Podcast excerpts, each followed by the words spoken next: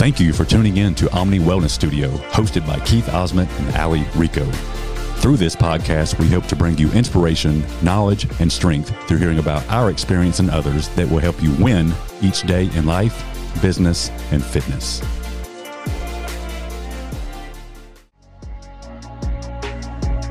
All right, we were back in the back in the studio today.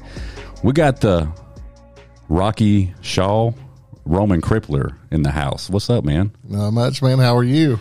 Doing good, brother. Doing good. Got me a got me a workout in this morning. Uh, Saturday, Saturday mornings are usually just my my cardio time.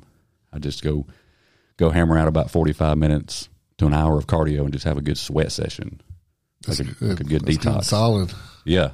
Yeah. So I used to do stair mill, um, but I'm trying to like diversify because I get so angry when I would go in the gym and somebody would be on my stair mill. I'm like, you know, and I was like, maybe the universe is trying to teach me to to be more open minded. So I was like, I need to just hop on this elliptical and and just do it to it. And I've actually learned learned to enjoy it because I was so hung up on the stair mill for years. Yes, we were all tired of watching you on that stair mill too, because those of you who've never saw Keith's calves are amazing, and all of us that don't have them get really jealous when we have to watch him move around with those calves. Yeah, I don't. It's it's genetics, man. To be honest with you, I mean, and I think it's it's it's a combination of genetics and decade of stair mill, because I wear a size twelve tennis shoe, and most of the stair mills, the the tread that you step on is not very de- deep. Yeah. I mean, like my shoe hangs off, so it forces me to like step on my front half of my foot. It's like tippy toes, putting a lot of pressure on your calf. So I give the stair mill a little bit of credit for my calves. Yeah. Yeah. Well, cool, man. Roman Crippler. So you are, for, for, for the listeners that don't know what the heck that means, Roman Crippler, like they're probably thinking, man, what's this guy do? Roman Crippler. So I know Rocky Shaw. I've known him for a while. And I know he, um, great guy, local guy. He's into, would you call it rest, wrestling? Yes, professional wrestling. Professional wrestling. Yep. So tell us, tell us a little bit about that and like what you're currently doing, um, what got you into it. Man, I just want to know, because I, I can tell you I have memories of growing up as a kid watching, was it W C W? Mm-hmm. Was that the old school? Yeah. You had W W F and W C W at the time, and uh, if you're as old as uh, me, N W A, it was also in that mix. And how how old are you? I am forty-three. When I'm forty-four in April. Okay, um, so I'll be. Oh man, you're you don't look that old. So thank you. I was thinking you were my age or a little bit younger. So, um, but yeah, I grew up. I remember my dad watching W C W. I don't think he ever got really extreme into it, but it, would it be like on T B S? Yeah, T B S is, uh, and we'll probably kind of hit a little bit more on T B S with uh, Prime Time. We've took a lot of cues that that I wanted to bring back, and uh, the group of us, like um, we do a lot of stuff. That our announcements on we uh, schedule them for like six oh five or eight oh five. Right, that old T B S time when they used to do it at, at five minutes after on everything. Really? Yeah, and that's just kind of an ode because we remember that, and we were like, it would be cool to bring that back. So they would schedule stuff like five minutes after the hour? Yes. On purpose? Yes. That was just their thing. That was, yeah, that was their trademark kind wow. of. So, yeah. But, yeah, like um, I remember, you know, obviously I grew up in the, the time, I guess it was, I was born in eighty-four. So, like around late eighties, early nineties, it was like Hulk Hogan, Sting. Yes. Um, Ric Flair. Mm-hmm. Nature Boy. The Nature Boy. Does he do the woo? Oh, yeah, absolutely. I mean, that that was like, man, I remember, and then, you know, I remember at the action figures, you know, I remember them coming in like, you could you could send in your per- purchases from like cereal boxes and get the action figures. And so, yeah, man, I remember the, the nostalgia of it, and it's so cool to kind of see that coming back. I mean, I don't know if it's if it was ever went away, but I think you're bringing more insight to it, to the Rome area. Yeah, to the Rome area. I think a lot of the kids, I think, we see down like they're just they're YouTube kids, so they're not as much. They don't have the T V access that we did, and they don't really see professional sports we did. And in some instances, well, what is available on T V isn't what we grew up with. Right. Um, to me, you know, the wrestlers Hogan, Ultimate Warrior, Sting, they were bigger than life. They those bright colors, but they were also uh, role models to us. You know, they they gave us that eat your prayers, you yeah. know, lift your weights, you know, they gave us that role, that thing to do something outside of, you know, physically. Yeah. Um, that, that was a big thing for me. Cause, uh, you know, I, I hit the gym early on. I remember fourth and fifth grade when they still really started letting us do weights at that point in time in school. And, um, you know, I'd get to do some of those things, and it, it was great. I had my posters of, you know, uh, I'd probably say Brian Pillman at the time and Sting. Yep. And, um, you know, I would just try, I would get there and try. That's who I was trying to get my body to look like. Right. Yeah. So, yeah. Yep. And was you, so you were in, into that as a, as a kid? Yes. Yes. Huge, so, huge fan. Huge fan. Um, At the time, I probably did too much listening to other people. We've always heard, you know, you're not going to be big enough. And I'm, and I'm much bigger now than I was in high school. Uh, but, you know, during that during that time frame growing up, I, I wound up pursuing martial arts because it was more fit, fit for my size, or at least I thought so at the time. And uh, I, I prefer, out of where um, In Shape is now, there used to be an Academy of Martial Arts out there. You did you did that for a couple of years, or I did that uh, all the way up into I got a black sash, uh, and then I ch- helped him teach uh, the women's self defense class and the kids self defense classes at that point in time. Mm. So right up until my late, probably well, it was probably my middle twenties. Uh, then I had I injured my meniscus in my left knee. And so then I had to start kind of taking a back step on how much I was doing. Is that from all the the kicking or it, well, people kicking your knee? Yeah, well, the kickboxing, and so you do a lot of blocking with your legs and everything. And so it was just a lot of wear and tear. Um, when I actually did have it surgery done, at the doctor told me, he said, it, he said I spent more time cleaning out the scar tissue than I did working on the problem. Wow. So. Yeah, and that, that studio that you were, the martial arts studio, did he just retire? Did he move somewhere? You know, because there's a couple of places in Rome. I didn't know if they had just moved somewhere. There's a place right there on that's but that's that's Taekwondo. Yeah, uh, yeah. What he taught was uh, Jeet Kune Do, which was Bruce what Bruce Lee taught. Gotcha. And um, the last I he, that I t- t- contact, excuse me, tongue tied. Uh, Bill Price was in Carsville, and then I haven't heard from him in several years. So I don't even know if he's still alive, to be honest. Do you watch? Um, Cobra Kai? Yes, I love Cobra Kai. That's a pretty cool show, man. It's it like is. Me and my girlfriend Allie both agree that it's like a, a perfect balance of like cheesiness and, and like keep you on the edge of your seat seriousness. Like it's a good blend, you know, of like of all that. So yeah, uh, I've I've enjoyed it. And what's I, unfortunately I never did watch the the originals or the movie. I I, could, I I maybe remember bits and pieces, but I need to watch it again. Yeah, some of the original movies. So, so Karate Kid, you never saw the original one. If I, if I did, it's been so long I couldn't. I need to, I need to watch that again. You do, you do. You need to watch that. That was, that's one of those movies that uh, it stands the test of time. It, yeah, it, I would really say it, it does. A lot of them you go back and watch, and you're like, man, how did I watch this? But, but I, I do know that a lot of the characters in Cobra Kai are from the original movie, right? Yes. Yes, they bring back a lot of the older actors. That's awesome. So yeah. So what?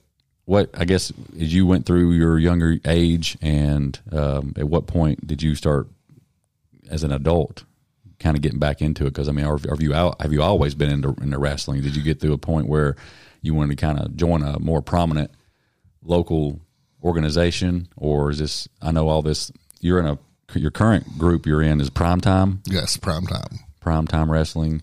And that's that's fairly new. Yep, old school wrestling meets Attitude. All right. So yep. Uh, so a lot of people remember the Attitude Era in W W E, which is you know uh, Shawn Michaels, uh, Triple H, D-Generation X, um, Stone Cold Steve Austin would probably be what most people Man, yep. think of right away. Um, but so Prime Time, we're trying to bring that that flair back of wrestling and a. Not only it being fun, we have attitude, but it's family friendly. You know, you can bring your kids to these shows and know that they're not going to get exposed or hear language they shouldn't hear as well. So, yeah. so we're incorporating all those aspects uh, of wrestling. But for me, as far as now age wise, I got started really late. Um, I'd probably say it was well after me and you originally met, uh, when I started hitting the gym and um, really turning my life around and getting back into shape. I was always an athlete, but then I got I between my knee injuries and then I severely injured my left ankle and uh, had donor tendons and everything, uh, replaced it. And I really got in my head as far as what I could do and what I couldn't. And I, st- I got lazy. I mean, yeah. and fearful of, I didn't want to get injured again. So let's not do anything. Right. Yeah. You know, to get hurt, which did uh, nothing for me physically at all. It just put weight on me. Um, and even mental stress. Cause I'm not, I wasn't used to being that person. Right. Um, so w- once I hit it in my head that I needed to shift that gear and get it done, that's where I started, you know, looking at everything I could online, finding, you know, nutrition, you know, something that I could actually follow. And um, surprising what I landed on after learning, and I've heard you attest to this, is I jumped in headfirst into keto. Yep. And it's not easy. Like it's, it, to, to me, especially after trying to, for me, it was easier. Let me, let me, I needed something to give me a direct guideline of what I could and could not do, period. Right. And stick to it. Yeah. And I realized for a lot of people, that's almost near impossible to do. Yeah. Keto is, I, um, I don't think it's like sustainable for life, but I don't, I think it's awesome for kickstarting something, you know, like, cause I mean, really for anybody that's, that's needing to lose twenty, thirty, forty pounds and they're kind of don't have any structure at all in their lifestyle right now as far as their, their food habits. If, if you just, if you do keto, that's, that's kind of keep, that's, that's a form of restriction in my opinion. There's, mm-hmm. there's a lot of different diets and all diets are is a form of restriction, whether you're doing intermittent fasting or Whole thirty or South Beach diet or carnivore, it's all keeping you in some, some form of a, of a lane or a box, and really any box will work. But keto, yeah, keto is a is a good one to kickstart, and it sounds like that's one that you, you kind of leaned into because it was probably at the at the prime of its when it was getting really popular. Yeah, when you started it, and it works, you know. But I, I'm not a fan of it for forever. But man, if I you know if I ever needed to just clean up my diet, or you know if I went on vacation for a week and just really had a lot of junk food and uh, put on a pound or two, I might would use keto for a week or so to kind of reel things back in. Yeah. So it definitely works for that. So that sounds like what, that's what you landed on. Yeah, I did, and I and I tend to agree now. If at first when I first started in, I guess like everybody else, I would have, you know, the Bible of keto would have I'd stuck by it. But at the same point, even you know after a certain amount of restri- time and that restriction, I think your body adapts to that anyway. You yeah. have to kind of incorporate other forms back into your to keep your keep, keep everything balanced. Yeah. Uh, so every now and then I'll I'll go. Uh, now that I'm trying to do the micros challenge with uh, Heath Swanson, we were, I'm doing a lot of, you know, I'm eating the carbs, I'm eating the proteins, yeah. and everything, and I'm doing really well as far as, uh, I mean, you know, it's the sustainable my lean. I'm I'm not. I don't really have that much fat mass right now other than around my waist and belly, which I think we're most of beginners tend to carry that right now. Yeah, and. um And, but even then I'm looking at, it's only been a month since we followed that. The last time that I tracked, uh, I was down about two pounds, uh, in that, in that waist area. So sustainable weight loss, like, you know, those, it's not a lot of water weight, yeah. things like that, that, so I think it's actually a lot of improvement there. Yeah. And with the, the wrestling world, you know, you look, you look at guys like, I mean, I guess all your, all your wrestlers that I remember were in pretty good shape. Right. I mean, oh yeah, we has, had has Rick Rude ever, that was from here, and Rick Rude was is probably one of the most lean guys you'd ever see in the ring. Uh, then uh, you had you know Hogan was it wasn't as lean, but it's a big guy. I mean, you know Hogan Hogan wasn't, but he's still in really good shape would for they, the time. Would the would the organization let anybody in that wasn't in shape? I mean, that's is that kind of like their benchmark? You gotta you gotta have like muscle and a little bit of visible six pack to. to get in, or was have they ever let anybody in that was like what we, what you would consider obese? Or they, we had we had some wrestlers that were I would definitely say would be obese over the time, uh, but they were big guys that were right. capable of carrying the weight and stuff. But I think the most people that went uh, with popularity and things like that with the kids were those muscled, you know, chiseled figures that actually took care yeah. of their body. Those were the ones, you know, your Lex Lugers, your Stings. You know, those are the people that people remember. Most of the the other bike guys, they were, you know, sometimes great for a show, but usually for the muscle guy to body slam, or, you know, they, it was more or less, I don't want to say a centerpiece, but polish that guy off, make him look even better. Who, who do you consider to be the, the, the best, like, wrestler in the world? Like, the, the most, like, and I guess that could probably go in different directions, but, like, yeah, I don't know. It's like, I feel like, as far as fame, I feel like the Dwayne the Rock Johnson, but mm-hmm. but as far as if you just if you just stuck him in the wrestling category without all the movie star stuff, like if you just only focused on what they did in the wrestling world, who mm-hmm. would you consider to be the best? Ric Flair. I'd pick the greatest of all time would have to be Flair, um, and it's because Flair had, and, and then you have, but you have to really think about, and I'll I'll paint this picture in your mind of why Flair is so good. Flair could be in the ring with anyone and make the match interesting and entertaining. Whether he was the bad guy, the good guy, he t- he, he took that match and made it something you wanted to see. Mm. And so that's the, the indication of a great performer. No matter what you give him, uh, a lot of times in our industry, we say you give that guy a broomstick and he can make a match out of it. Well, speaking of that, You, you you actually pointed on the next question I was going to ask was, I've always assumed that every second of these wrestling matches on T V are scripted and planned out, and they're spending all week rehearsing. But you're telling me that's not the case? No. Really? Absolutely not the case.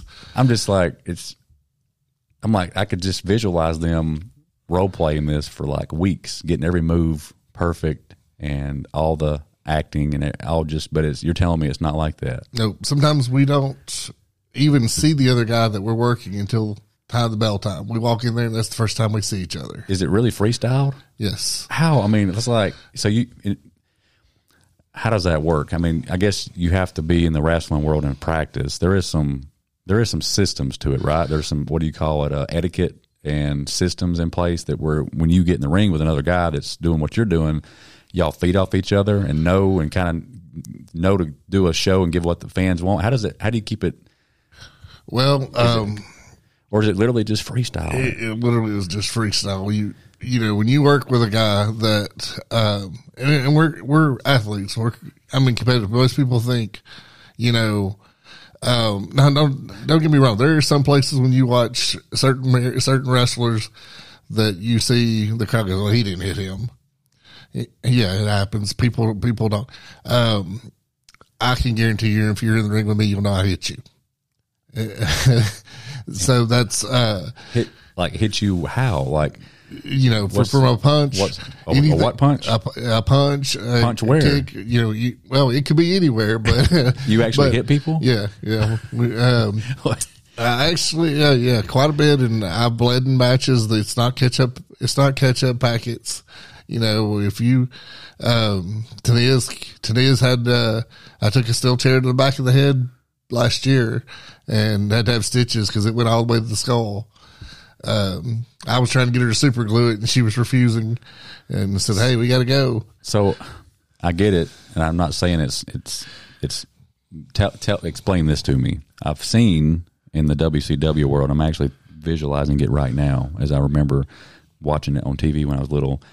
I can st- distinctly remember, and maybe it's even watching replays of Ric Flair. I get on YouTube every now and then because he'll be on. I follow him on social media, and you can distinctly, maybe it's maybe it's a real punch, but they exaggerate it. Yes, by stomping the, the mat. Correct. Like, okay, so like in my mind, when I see them punch somebody in the face or the or the eye or the forehead, and they stomp the mat, I'm like, oh, they're not really hitting them. They're just they're stopping like an inch before they hit their their head, and they're stomping the mat to make it sound like a punch. Maybe the camera guys and audio guys throwing a little effect. And I'm just thinking it's just totally one hundred percent fake. But you're telling yeah. me it's maybe there's a balance of realness and exaggeration? The, the exaggeration is, you know, it's part like everything else. It's part of the show performance. You know, as far as performance, because you have to uh, – there's certain things that the exaggeration where the crowd can actually see it. If I – B B N from martial arts, if I throw a quick jab – they may not even, other than see the guy's head bounce back, they may never see my hand whatsoever. So you kind of got to make it almost yeah. slow motion or exaggerate it to even let the audience see it or notice it. Correct. You want, because you do want to incorporate the audience and them having a good time. Gotcha. So, um, but it, and there's a story to tell in, in wrestling. That's the important thing is, you know, the matches, um, you know, that's why you have the, um, good guy and the bad guy. You know, there, there's a story to tell, and in our relationship between each other, you know, going to what, you know, um, go back to Hogan and Andre. You know, most people remember that because that Hogan's big slam. The the big part of that was everybody cared because Hogan and Andre were friends. The you know, the, but Hogan, Andre, and Hogan both wanted that belt, and eventually Andre turned on Hogan and uh, beat him up. You know, it hurt him, and then when it came to that match, you know, the crowds are all they're all ready to see what yeah. happens now, and then Hogan slams the Giant. You know. But did the Giant let Hogan slam him? Like, did was that that wasn't planned? Like, um, how do how do you determine who's going to be the winner of a match if it's, um, if it's not planned? Do you not, or is it an agreement before you step into the ring? Hey, you're going to win this one. In that particular uh, instance, and um, there has to be. Well, I, I will have to say in full disclosure, I have to some of the stuff I'd say has to protect the business. I got you. Uh, so yeah.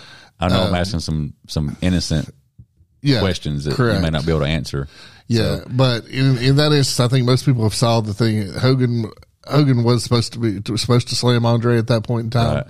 And I will tell you, if Andre didn't want you to slam him, you wouldn't have slammed him. Gotcha. Uh, Andre was one of those guys that if he didn't want you to do anything to him, you wouldn't have done it. Okay, I mean, he was truly uh, anybody who saw his bad side when he didn't like you. And, and there was that, there's the times, um, Macho Man Randy Savage. Um, Andre did not like Macho Man. And if you watch the match, if you go back and watch their matches, he, you can, you can see that. You can, you can see that, yeah, he, he, he just messes with him, shoves his face with his big hands in against stuff and presses him roughly. I mean, you know, he, cause he has his way with him when he wants to. So, um, another good point is I'm assuming, Depending on, but depending on the chemistry of these these people in the ring, uh, it can get probably a little ugly sometimes. Like for real. Oh yes, like if absolutely. I, if, if, if I was a you know a guy that I felt like I was a good sport, but I knew I was going in the ring with a guy that was a you know a prick. Yeah, I might would do some stuff that wasn't too, I guess, ring etiquette. Or you right. know, yes. I could see that. Yes, I could see where it, well, I could see where that would probably spark like actual like. It would it would turn. Have you ever saw anything turn from wrestling to, to actual all out brawls? Oh yeah, absolutely. Really? Yes, yes, it, yeah. I it, mean, it happens because you you think we're all grown men and um, you know egos and yeah. you know emotions can run high at times. Uh, so so yeah, it does happen. Um, That's cool. And people, but even as as far as the physical aspect, uh, the ring everybody thinks because they see it bounce. Sometimes they're oh, it's a right. trampoline. I, I, if I, and I can send you pictures now before of what a ring looks like when you're setting it up. It is that what you see is bouncing is two by fours. They're laid across there and there is about, I'd probably say a quarter inch of foam padding there. So it's not, uh, it's not a padded trampoline. No, it's not a padded a trampoline. So it's hard. Yeah, it's hard. And so when you hit, I, when most people tell me they come in and we have a wrestler, they said, hey, I want to be a wrestler. The most first thing most wrestling coaches will do is have you come in today with what we call bump. And that's when you learn to take a, you, a flat back bump on the ring. Mm. Most of them never show back up after the first day. Just knocks, knocks the breath out of them. Yeah, the breath out of them. They're sore. They feel like they've been in a car accident the second day. I mean, and so. You got to build up to it. Yeah, you, you've got to you've got to definitely build up. I mean, you you've got to have the toughness to deal with it because right. there's no way it doesn't hurt. And then, you know, I tell people, they were like, you know, in wrestling, they were, what do you focus on? Back day. I mean, my back and shoulders, my neck routines are a must because I don't want to get injured. Have you? Have you? And so, I know you mentioned some injuries in your earlier days, but have you? Had any recent injuries do in the wrestling world? Have you had any friends get majorly injured in the wrestling world in the past five or six years? Um, well, yes, uh, one of um, Zero uh, uh, was one of the guys that works with us at Prime Time. Um, he had his face broken. So in a match with um, uh, him and Zach Mosley, and um, he was he was coming up and looking looking up, and basically a knee caught him at the right the wrong time when it came from the air, and it actually crushed his face. And that happened during a live like match, live match. So, so he, I'm, I'm assuming he just went down and yeah, I mean you know that's carried out in a, on a stretcher or ambulance. Yeah, so those are well. well he finished the match. Oh, he finished. He it. finished the match because a, a lot of us. Well, I will tell you, wrestlers are stubborn, and me included. As far as we don't want to do, no, we don't want to give up. So I mean, if we, we want to finish the show, if at all possible. There, now there yeah. comes to a standard where well that's oh yeah, you, you know can can you or not, you know on what happens, but a lot of times I guess. In that case, he was probably in shock. Still didn't really know how Had bad some he was adrenal- hurt. Adrenaline yeah. going and all that. Yeah, yeah, so it's usually right after that that everything sets in, and you see the chaos that's ensued when what's happened. But yeah, so I, I've noticed like a transition, and I'm not I'm not going to mention any names. You can if you want, but like over the past couple of months, you've you were with a certain group. You, in my opinion, kind of had higher aspirations mm-hmm. and a vision. Correct. So you branched away from that group. Yes. Now, now you're uh, Prime Time, and I'm looking at you, and I'm like, okay, you're a wrestler, but you're also kind of a you're you're helping promote the organization too. Is that right? Yes, I mean, absolutely. Um, Prime Time is my sole focus at this point. Um, Sean Ambrose is uh, kind of particular. Maybe it's it's all under his lead, and so uh, we follow his lead with everything. Uh, but I'm really putting a lot of effort into that as far as uh, helping us get at sponsors, looking uh, at promoting, because my idea with the sponsors, and you've been great to actually sponsor us as well, uh, is to promote our local businesses, because we're doing a local show uh, and we're trying to bring in the people that are local. It's for, for me, being around this town for so long, it's about people like you that actually put money in this for, and do something locally that changes yeah. this area than it is. I mean, the balls, the cor- big corporations like this, yeah, they got great money. They got multi-million dollar marketing budgets. Mm. But how does it affect Rome, Georgia, yeah. specifically? It doesn't. In my area, I haven't saw it help us that much. Yeah, and you said Prime Time is, is – has Prime Time been around for a while, that the name? It has not. Uh, this is a brand-new creation for of us, so um, – Prime Time will debut uh, in Center, Alabama on March eleventh. And um, I'll give you a little spoiler when this is probably when this comes uh, on March eleventh. At, the, at that date, we will announce our very first time and location in Rome. Uh, so that's coming very soon, and Rome will be our major focus. Okay. So uh, Prime Time was, was founded. Um, I guess it just kind of worked out where you were you were itching to kind of change. You met somebody that had also had some desires. Y'all, did y'all kind of come together and create Prime Time? We did. We were actually so the, the Superstars, which uh, we did at the Thornton Center, uh, was actually Shawn Ambrose has been doing Superstars for uh, several several years now, and it's always gotten close to or not exceeded a th- or if not exceeded a thousand people per show. Uh, he was actually also with the previous, uh, company that we were with. So part of the management team that had the same aspirations, we are, excuse me, right. we are forming Prime Time as it stands. So, uh, a lot of familiar work and a lot of people that already know exactly what needs to be done are in place for that. And gotcha. then, Uh, we went out and picked, cherry picked some of the best uh, wrestlers for the roster that you could actually find. Um, one, one of no, no mention right now that I would like to bring up is we got a seven foot tall giant. Big Ben is what, what he's called around here. And, um, he's built very dominant, but he's, he is a very muscular build. Where's, he's not. Where's he from? Um, I think, if I'm trying to think, I, I think it's a little bit closer to Atlanta. Gotcha. Where, uh, where he is, seven where he foot, calls home. Seven, seven foot, foot tall. tall. So he's going to be the the giant of he the is going to be organization. The giant, yes. Okay. And so, and most people, I'm six two, and I'm not used to being looked down upon. So it's weird when I walk up to someone that I'm actually staring up at. So yeah. that's, um, and with this roster that we have, you know, we've got, uh, we've got Big Andy, Big Andy. So four hundred four pounds. I mean, he is a big fella. I mean, uh, he was kind of a King Kong Bundy's kind of style build and size. Mm. So a gigantic guy.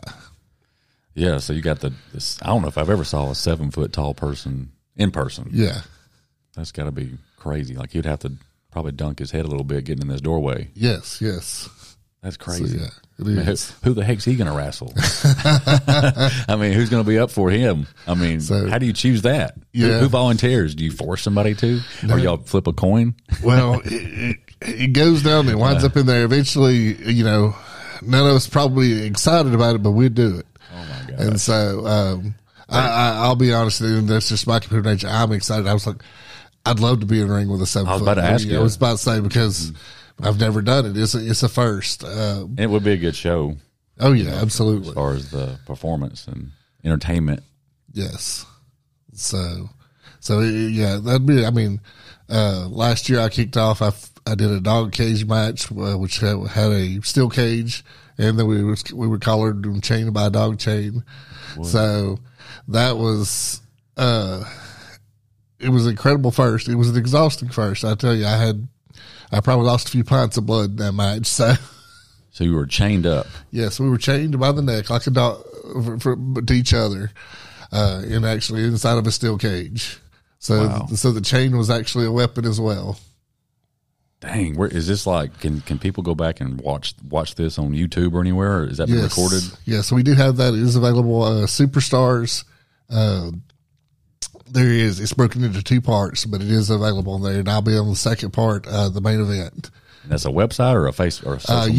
media? YouTube. Yeah. Superstars. Yeah. Just YouTube Superstars? Yes, YouTube Superstars. You should be able to find that.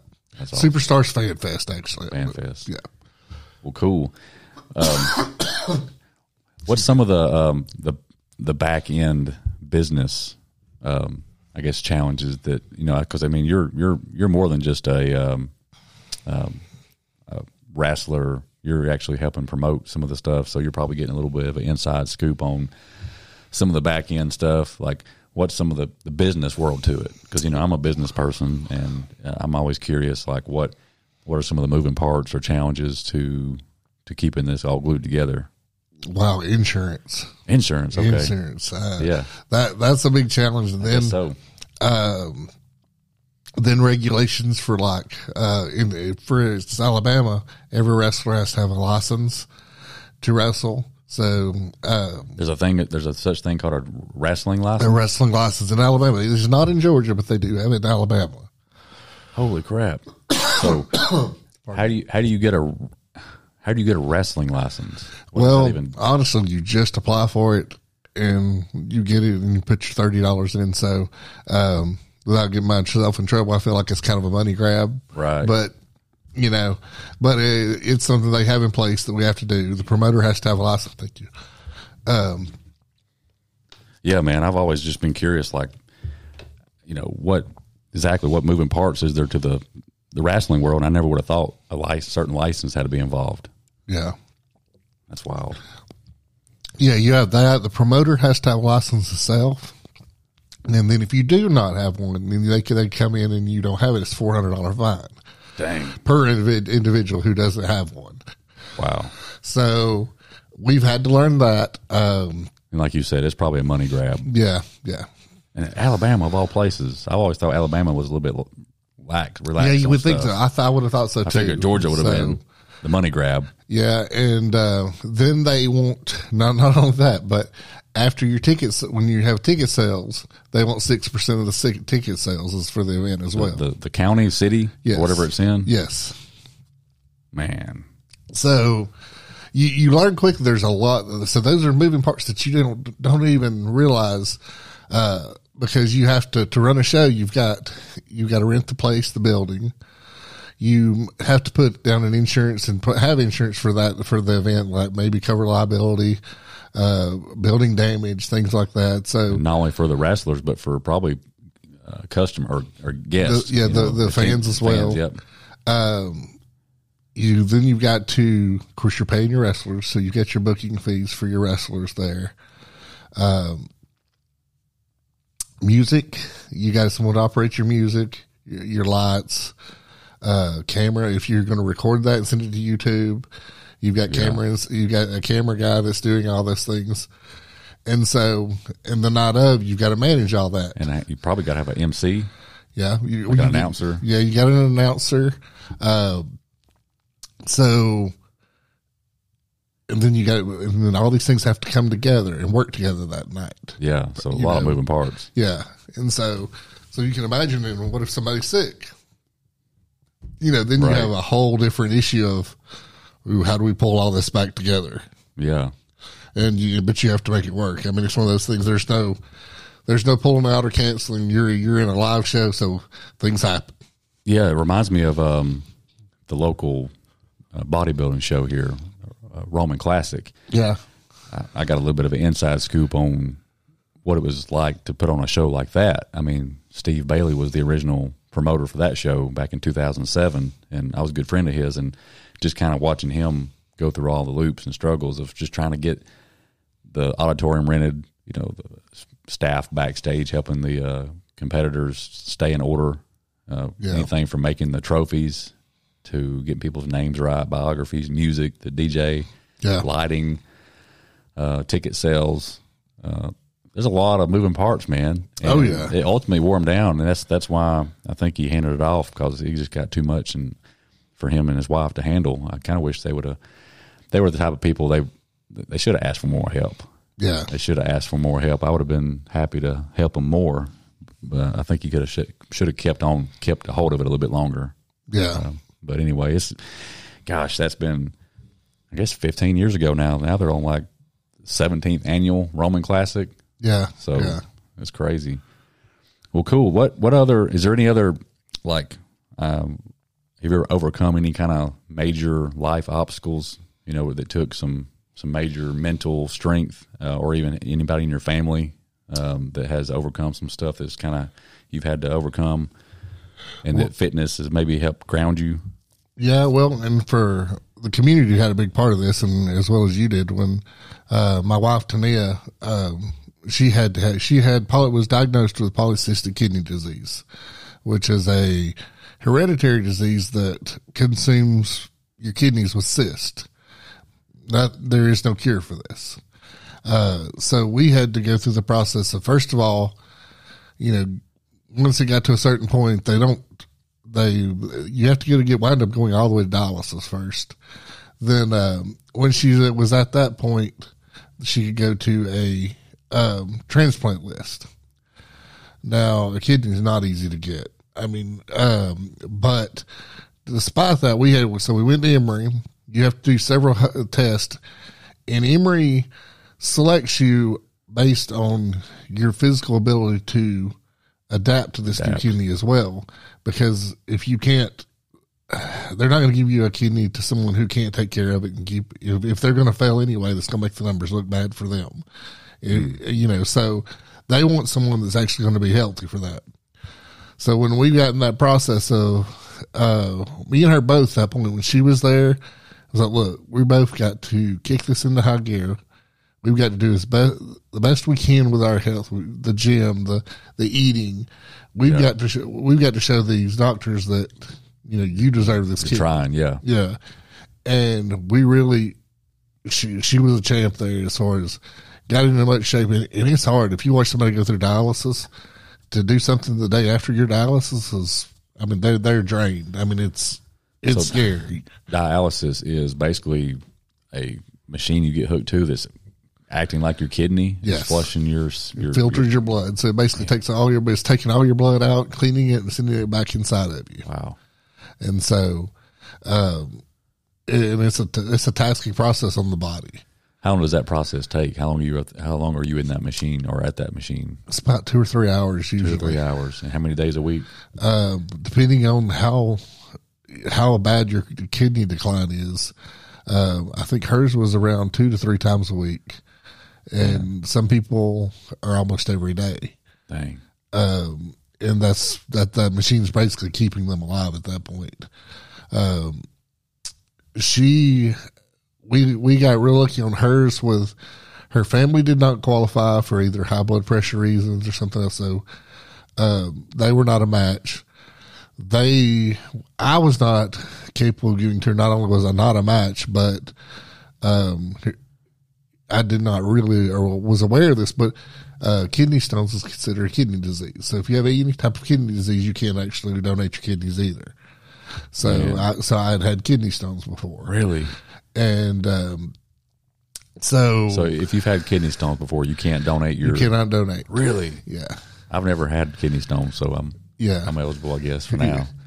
Yeah. And so, um, but basically, she had someone from California that was trying to donate to someone else, and they couldn't, but they found out that she was a match. That person was a match for her. So, but by somehow the way they did the change is that person would donate here and this person would donate here to their opposite, the people they could actually donate to. And so they called her, uh, and we had the surgery on, uh, Thanksgiving.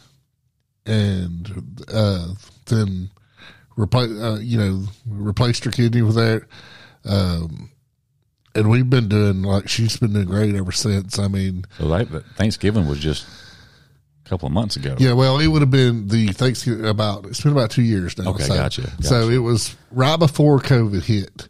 So she got her, Thank God. she got her kidney.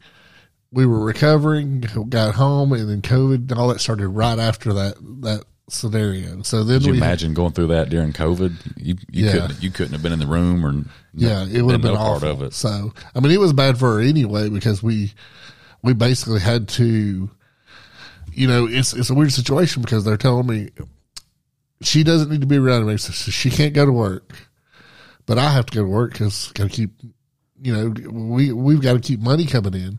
But every time I leave the house, I'm bringing options. You know, I could be exposed at any point in time and come back home. Because she she works. She she was working. I guess she was working. She was working at the sexual assault center in Rome up until the, that point.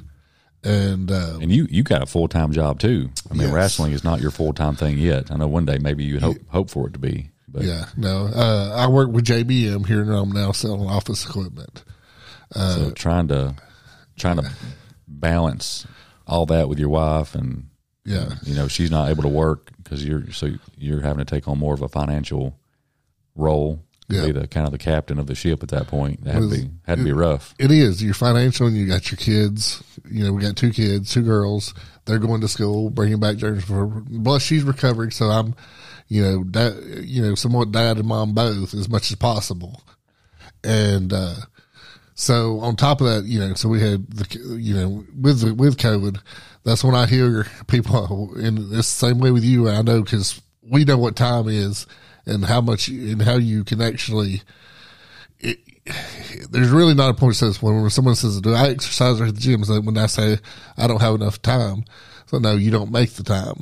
Yeah, because you know you're there's always time for a priority. If it's something that needs to be done, you can figure out how to get it done. Yep. And uh, I did all those things and still kept to the gym, still kept on track on my diet. And, you know, and, and I had more than what I felt like any human should actually have on their plate at one point in time. Yeah, I recently had a guy do a, he, he told me to do a formula based off, he says, if you if you ever tell yourself you don't have enough time for something, then you take how many hours are in a week. So there's twenty-four times seven, so it's one hundred sixty-eight hours in a week, right? Yeah. So you write that number down. And then he wanted to know how many hours do you do you usually sleep? You know, figure seven, eight hours a day. So you would you would say let's just say seven times seven, that's forty nine. And then how many hours do you work? Most people work. You're at the job nine hours a day. I guess if you include like your lunch. Yeah. You know, maybe you got to commute. Let's just call it ten, ten hours a day dedicated for yeah. work life. So that's seventy hours. And then let's just say you want to spend you know some time with the family. You know, an hour a day, you know, whether it's with your kids or, you know, if you were going to carve out. So that's seven hours a week. So add all those numbers up. So you got forty-nine plus seventy plus seven. That's one hundred twenty-six out of the one hundred sixty-eight. So then you ask yourself, one hundred sixty-eight divided by one hundred twenty. What are you doing the other forty-two hours? Yeah. So there's there's there's some wiggle room there. Yes, absolutely. And that's like, yeah, I mean, all right, then you throw in the gym. You know, you could also throw that. That's a, that's a obviously a necessity. But you see what I'm going with that formula. Yeah, absolutely. It's, yeah, I, I'm, I love that visual. So yeah. for people that question themselves on time, whether it's for, I guess, going to school or working out or whatever your goal is, do that formula. It's it's really surreal and yeah, eye opening to to write that write that down and see it on paper, because you you do you do start questioning yourself. You're like, oh my God! Even if you had twenty hours left in a week, you're like, what what am I do what am I doing with that time? And I tell you another one that's eye opening too, and it really changed my perspective. And a lot of times I'm doing it for business, but check your iPhone settings and tell you, let it tell you how much screen time you oh, have. Yes, yes. Um, that is a very humbling moment. Yeah. When you go in there and it says, oh, you spend, you know, six hours a day on Instagram. I'm like, um, okay. You know, how much of that is business only? How much is it of it is just meaningless scrolling? Yeah. And it's habit, because you'll start, I do yep. the same way as, um, if especially those little reels.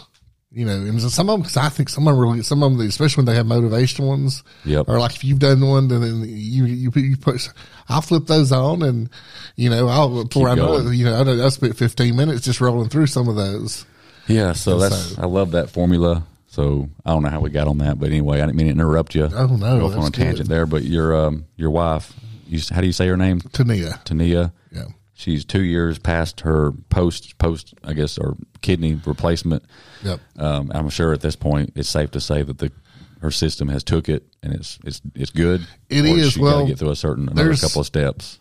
Well, there's not a as far as this is the kind of strange part about a a transplant, and this is stuff that I've learned didn't know not know beforehand is you never completely are out of rejection. Your body, if no matter what it is, if I give you something of mine and it's not yours, your body's always going to reject it because it's a foreign object.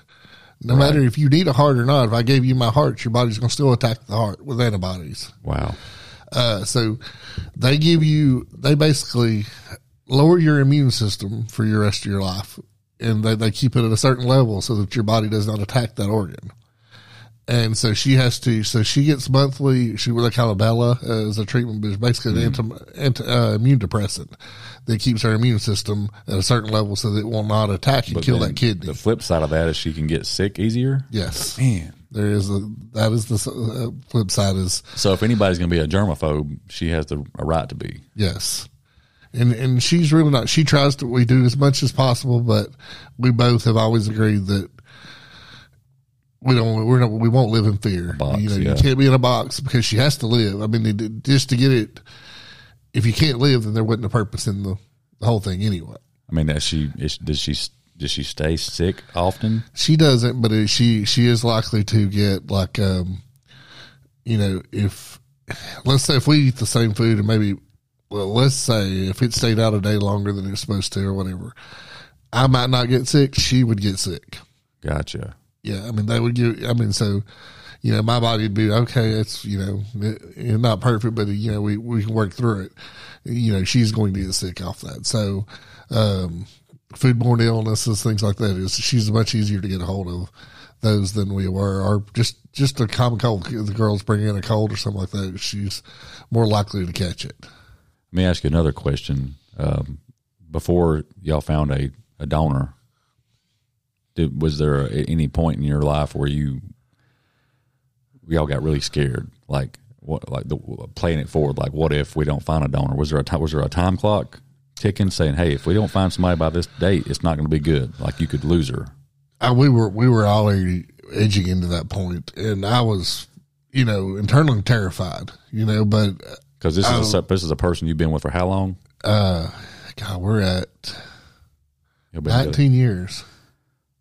So the, the the thought, you know, how you had thoughts running through your head. Yeah. This might be how I lose my, my yeah. wife. Yeah, and then I've got you know, we've got two girls, and you know that, and so I'm I'm, I'm going to lose my wife, and I'm going to have two girls, and I you know have no idea. They're, they're still in their they're at their stages where really where mom's going to play a big role because they're how old? Um, fourteen and sixteen. So yeah, so yeah, I mean they're they're they're turning into women, yeah. And there's things Daddy cannot answer, and Daddy doesn't want to answer. Um, so yeah, I mean I was I was terrified. I, I didn't let her, you know. Yeah, you, you didn't want to show it. I didn't want to show it because you, you know I grew, I grew up. We grew up in that, you know, men don't cry, men don't right. do these things. Yep. So, but I, I won't lie. There's times I sit in my car and bawl my eyes out, you yeah. know, by myself because. It was the amount yeah. of stress because, you know, like, how do I do all this stuff? And, you know, and plus I have, my wife will tell you that it's her, one of her things favored about me and also things that are aggravation most. I have that Superman complex. If you tell me about your problems, I'm going to want to try to figure a way to fix it. Yeah.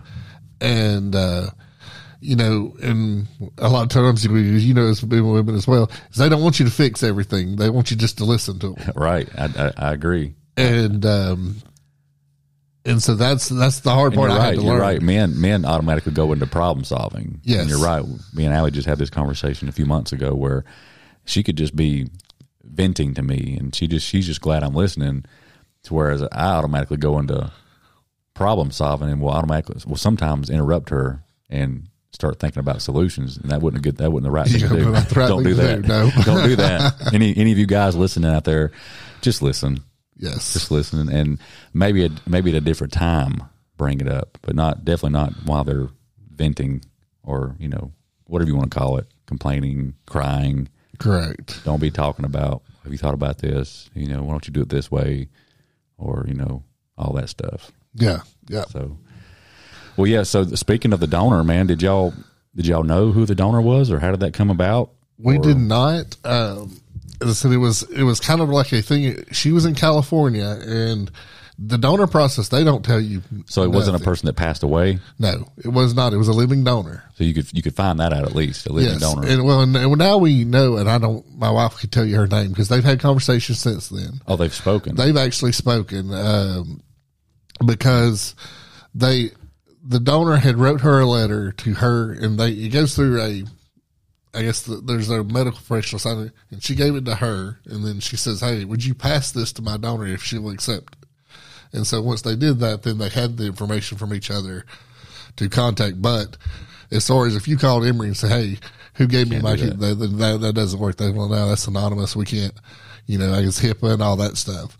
But she was uh, able to get in touch with her. She was. So they've had conversations now, and uh, they've talked. They they've actually talked about. Um, visiting with each other eventually, you know, her going out there and them actually meeting one another face to face. So I just wonder what, like, what the, the girl in California, that's where she's from. Mm-hmm. I mean, I wonder what goes on in somebody's mind like that. Like, does people, does people just like willingly go donate a kidney because they feel like somebody might need it? Is that something people do? Or why, why did, I wonder what her story is. Her story was, I think her, it was someone, and I want to say it was her sister that has had, was going through the same problem.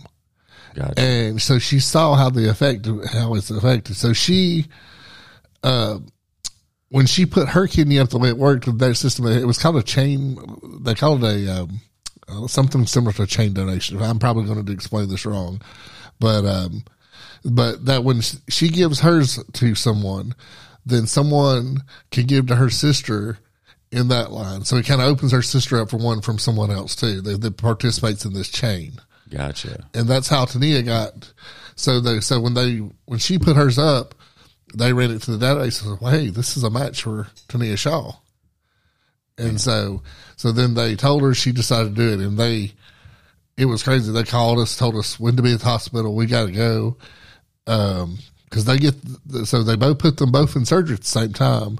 They they put one fly, fly it to Tania and put it in her right away. Wow. So it's like gotta happen at the same time, man. Yes. That's crazy. Yeah. That's, that was such a blessing. Yeah, it was. A miracle. It, it was a miracle, uh, stressful, you know, cause you're, cause you know, when you're, you think cause the surgery, that's a major surgery. It can go wrong just as well as it can go right. That's true.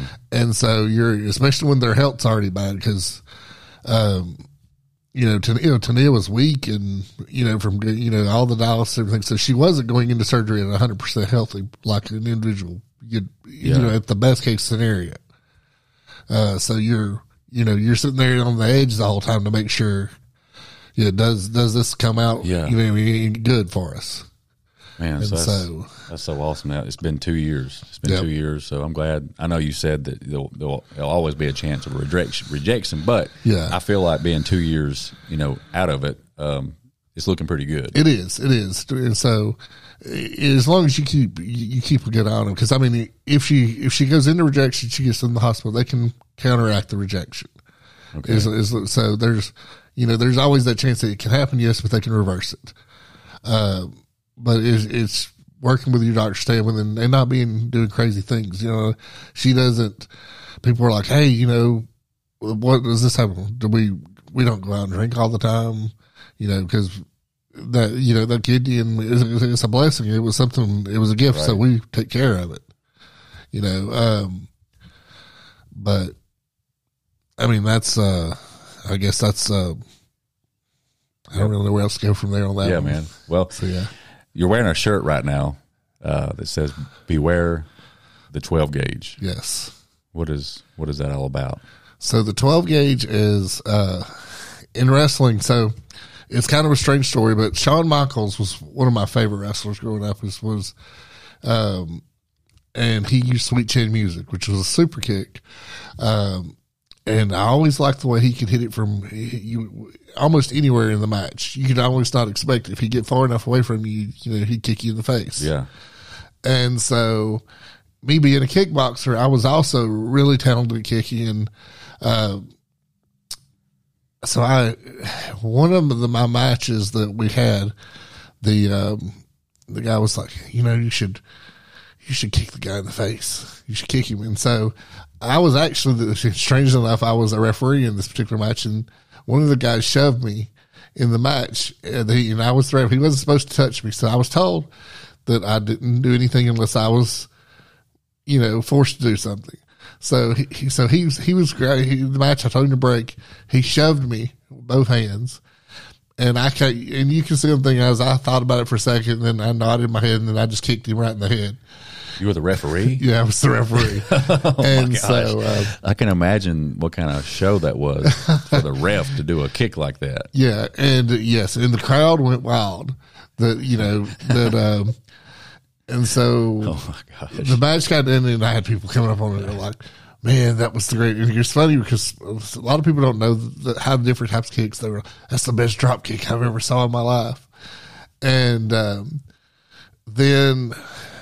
My when I finally came up to one of my matches, uh, that was the move that when I wound up hitting on. The, I hit the guy with a kick too, one, two, three. You know, and then the, every and then after that, the fans' cards started expecting that kick, and I was like, "Well, this really wasn't how what I was intending on doing," but I was like, "I'm going to embrace it because they like it." Yep, and. um But in my head, I was like, but what makes my, everybody tells me, you know, that it was very similar to Sean's, but my super kick was completely different in the same instance. Mm. Um, and I was like, so I was, you know, me being marketing, I'm going to brand it. Right. So, um, so I called it, I started calling it the twelve gauge. Gotcha. That's and so, um, now it, it was funny because at first I didn't realize after a couple months how far this had gotten. But I'd go to different promotions wrestling. The guy goes, they were like, well, I'm not, I don't want to take twelve gauge. I don't know. I don't want to do it. And so, uh, yeah. no, nobody wanted, you know, that's being kicked in the head by me was not anybody on anybody's top list. Yeah. Uh, so that was kind of the birth of the twelve gauge. And now it's, you know, uh, again, a lot of people go through here. Right. And um, the, as it got more popular, this was the newest shirt we had printed out. We, yeah. uh, I went over to Jason, uh, in High Voltage and said, look, I said, uh, I need Derek to go work on something for me. And I said, this is kind of what I got in my mind. And then he yeah. came up with a design. And, uh, so the Beware the twelve gauge shirt was born. That's awesome, man. Well, where can, uh, where can the listeners like keep, keep up with you? What can they follow you on as far as like the social medias and stuff like that?